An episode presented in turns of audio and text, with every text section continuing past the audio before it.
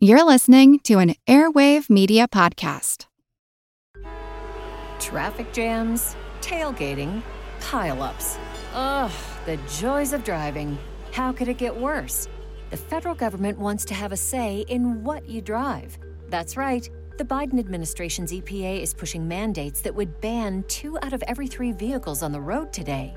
Don't let Washington become your backseat driver. Protect the freedom of driving your way. Visit EnergyCitizens.org. Paid for by the American Petroleum Institute. Want to learn how you can make smarter decisions with your money? Well, I've got the podcast for you. I'm Sean Pyles, and I host NerdWallet's Smart Money Podcast. Our show features our team of nerds, personal finance experts in credit cards, banking, investing, and more – and they'll help you make the most of your money while cutting through the clutter and misinformation in today's world of personal finance. You'll get clarity on strategies to help you build your wealth, invest wisely, shop for financial products, and plan for major life events. Listen to NerdWallet's Smart Money Podcast wherever you get your podcasts.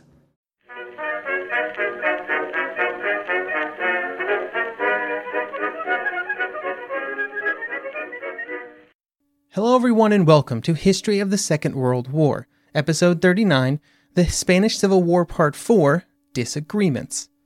This week, a big thank you goes out to Daniel and Joe for choosing to support the podcast on Patreon, where they get access to special ad free versions of all of the podcast episodes, plus special Patreon only episodes released once a month. If that sounds interesting to you, head on over to historyofthesecondworldwar.com slash members to find out more information.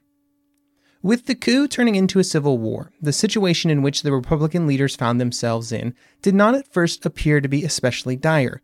They controlled most of the major cities, many of the major mining and industrial areas, most of the navy, two thirds of the territory. They were also the legitimate government of Spain, which gave them access to the nation's gold reserves, and at least, theoretically, a leg up in international relations. The government also controlled a sizable number of military forces, even though the army had officially been dissolved, and this included not just pre coup Spanish military formations, but the highly motivated militias and foreign volunteers. In this episode, we will discuss how the Republican zone of control was organized and some of the disagreements between the various factions. As these disagreements will be an essential theme of this entire series of episodes, this will not be the last time that we will discuss them. We will also end this episode with some discussion of the role of women within the Republic and how that participation differed from the gender expectations before the war, and also how the nationalists used that difference as part of their propaganda campaigns. A few of the interviews will also focus on this topic with some excellent individuals who are far more knowledgeable about the subject than I am. An essential piece of the Republican political puzzle would be laid down right at the beginning of the coup. When the coup was launched, the first people to meet that coup with violence were leftist groups within Spanish society, primarily trade unions and their associated paramilitary groups. This gave the events the feeling of a revolution, and this would cause many problems for the leadership of the Republic, who were often far from revolutionaries. It made it seem like they were facing two attempted challenges one from the right wing coup led by the military, and another from the left led by socialists and anarchists. This created concern, especially in the larger cities where much of the major governmental infrastructure was located, but also where those revolutionaries were well supported. For example, in Madrid, there were strong revolutionary activities from both the socialists and anarchists, with both the UGT and the CNT militias having a strong presence in the city. Even after it was clear that the coup was a failure, there were still many problems trying to actually organize a new and effective government. Many of those that had been critical pieces of government machinery, like local politicians, the police, and a whole host of other groups, had largely joined the coup and sided with the nationalists. This pushed organizing to other groups, and, and this task was largely taken up by local unions, no small number of which were revolutionary in nature. As the economic and political structures collapsed around them, these groups began to assert greater control. For example, in many places, money became essentially non existent, and the unions would issue coupons that could be redeemed for essential goods and services. At first, these were only used by union members, but they very quickly spread out into the communities, as non union citizens were having many of the same problems. This did not reduce the feeling that the Republic was in a revolutionary stage. In fact, these actions just made it feel more like an actual revolution. Speaking generally, in many areas of Spain, the immediate effects of the coup were to push people to look towards local community in a far more all encompassing way, which would create resistance from those same local communities as the central Republican government began to try and reassert control. Nowhere was this autonomy more welcomed, successful, and protected than in the anarchist communities around Spain, which were primarily focused in the Northeast. The anarchist union, the CNT, had always been independently minded. For example, in 1931, when the Second Spanish Republic was founded, it advised its members not to collaborate with the government and to also abstain from voting. Then in late 1933, the CNT released a manifesto claiming that the attempts of others on the left to maintain control by voting and collaborative government with those on the right was destined to fail. Some of this changed in 1936, and the anarchists would turn out to vote for the Popular Front, but the relationship between the CNT and the other groups on the left would always be, uh, let's call it complicated, very complicated. When the coup occurred, the CNT and other anarchist groups met it in various ways, like other unions around Spain. Many also saw something of an opportunity after the coup collapsed in many areas. Along with the failure of the coup, many local governments also totally fell apart, both due to the disturbances of the coup, but also because many of its members would join the nationalists and this provided an opportunity for revolutionary change. In the Spanish Civil War, a modern tragedy, George R. Esenwein would have this to say about what happened next. Quote, For the most part, this movement was being led by members of the CNT FAI, who took full advantage of the state of confusion and chaos that reigned throughout the city in the first weeks of the fighting by bringing factories, hotels, restaurants, barbershops, public transportation facilities, and other sectors of the economy under workers' control. End quote. In many of these areas, the anarchist groups and others who joined in revolutionary activity were remarkably successful in their revolutionary goals.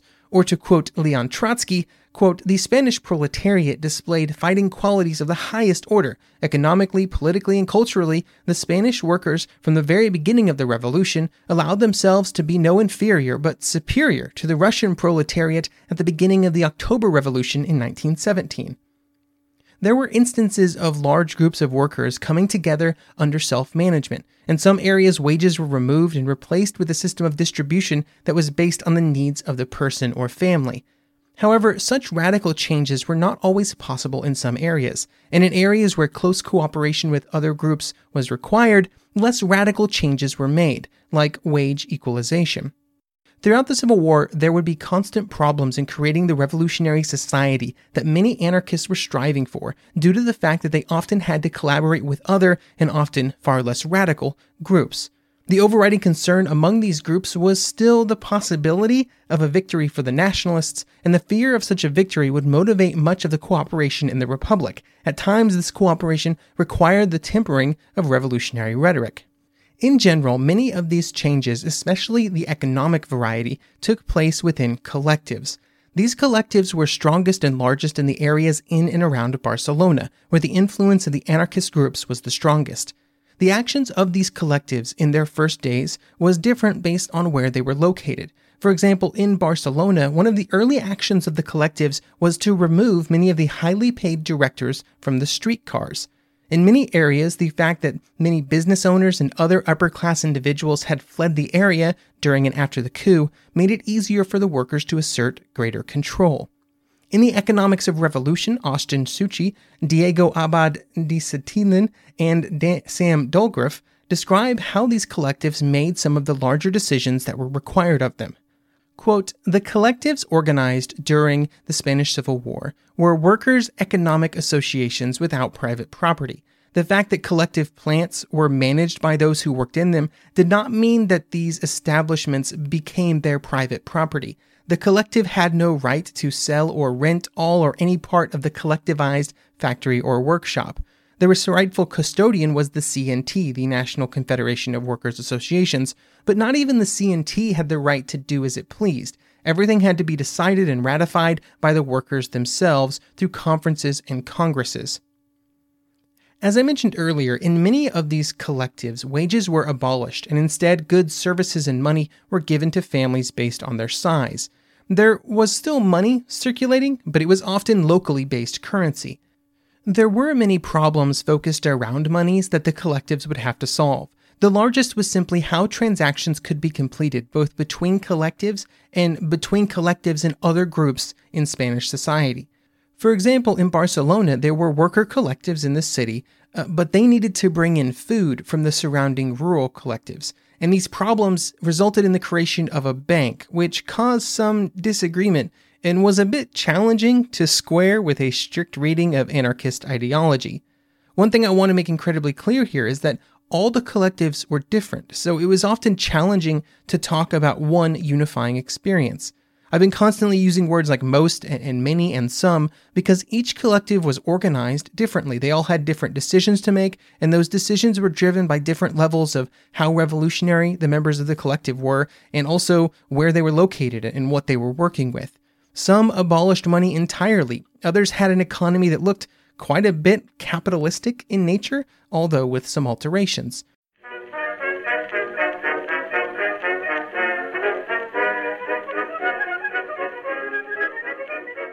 eBay Motors is here for the ride. Remember when you first saw the potential? And then through some elbow grease, fresh installs, and a whole lot of love, you transformed 100,000 miles and a body full of rust into a drive that's all your own? With over 122 million parts for your number one ride or die, you can make sure your ride stays running smoothly. Brake kits, LED headlights, exhaust kits, turbochargers, bumpers, whatever your baby needs, eBay Motors has it. And with eBay Guaranteed Fit, it's guaranteed to fit your ride the first time, every time, or your money back. Plus, at these prices, you're burning rubber, not cash. Keep your ride or die alive at ebaymotors.com. Eligible items only, exclusions apply. Traffic jams, tailgating, pileups. Ugh, the joys of driving. How could it get worse? The federal government wants to have a say in what you drive. That's right. The Biden administration's EPA is pushing mandates that would ban two out of every three vehicles on the road today. Don't let Washington become your backseat driver. Protect the freedom of driving your way. Visit EnergyCitizens.org. Paid for by the American Petroleum Institute.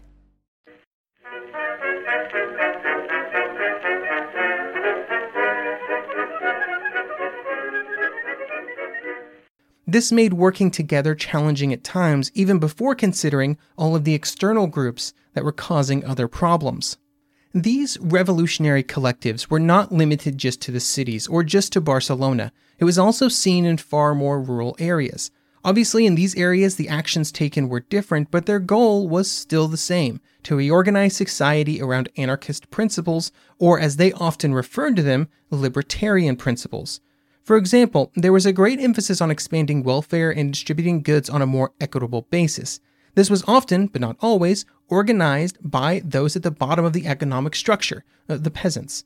Sometimes collectivization was then forced on those in surrounding areas, but other collectives were far more accepting of those with different views.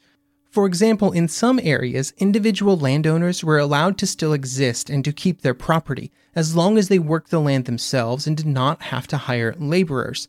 Part of this was out of a desire to not have to resort to forced coercion, but also out of a belief that many people would want to join in after the collectives were up and running and the advantages were made clear, especially around the services and benefits provided to members.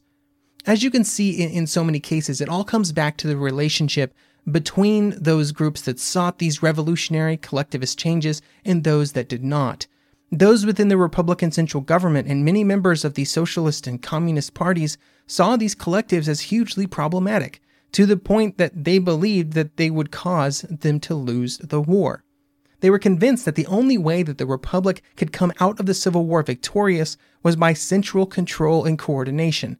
The anarchist groups, after having played such an important role in reacting to the coup and then taking advantage of the resulting instability to make what they saw as tremendous gains, were very resistant to anything that would cause them to give up these changes. In the early weeks and months, no topic was more contentious than the position of military forces within the Republic. The workers' militias that had met the coup were often unwilling to just accept a more traditional military structure. Then they also caused issues as the Republican leaders tried to create those structures in the belief that they were the only way that they could win the war. There were huge concerns about the discipline within the militia units, their willingness to follow orders, and their reliability as a military force. In contrast, groups like the Communist Party rapidly began to turn their paramilitary groups into units that looked much more like traditional military units. They did not always have a ton of military training, Mm, but with a firm emphasis on drilling and marching, they certainly looked the part. There would be a similar situation for the international brigades in later months, and even without much military know how, they were able to march correctly, even if it was much more challenging to teach them all the other things that soldiers needed to know. For existing officers of the Republican military, those that had remained loyal to the Republic, this made it more much more palatable to work with the units organized by the communists rather than the militias. This was exacerbated by the fact that many of the officers who stayed loyal to the Republic were older than those on the nationalist side, and they were not often willing to work with new ideas. With so many concerns about the lack of centralization, the Republican government would have a change right at the top in September 1936. And Giral, who had been put into the position just days after the coup, was forced to resign, and Largo Caballero was brought in as prime minister.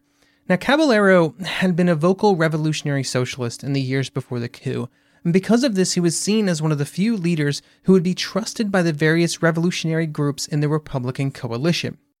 The government that he would help create would call itself the Government of Victory, and it was to be a coalition government made up of three of the major political groupings within the Republic First, there was Caballero and three of his left socialist supporters, and then Prieto and two social democrats, and then there would be two communists, which would be the first time that a government in Western Europe would contain communist representation.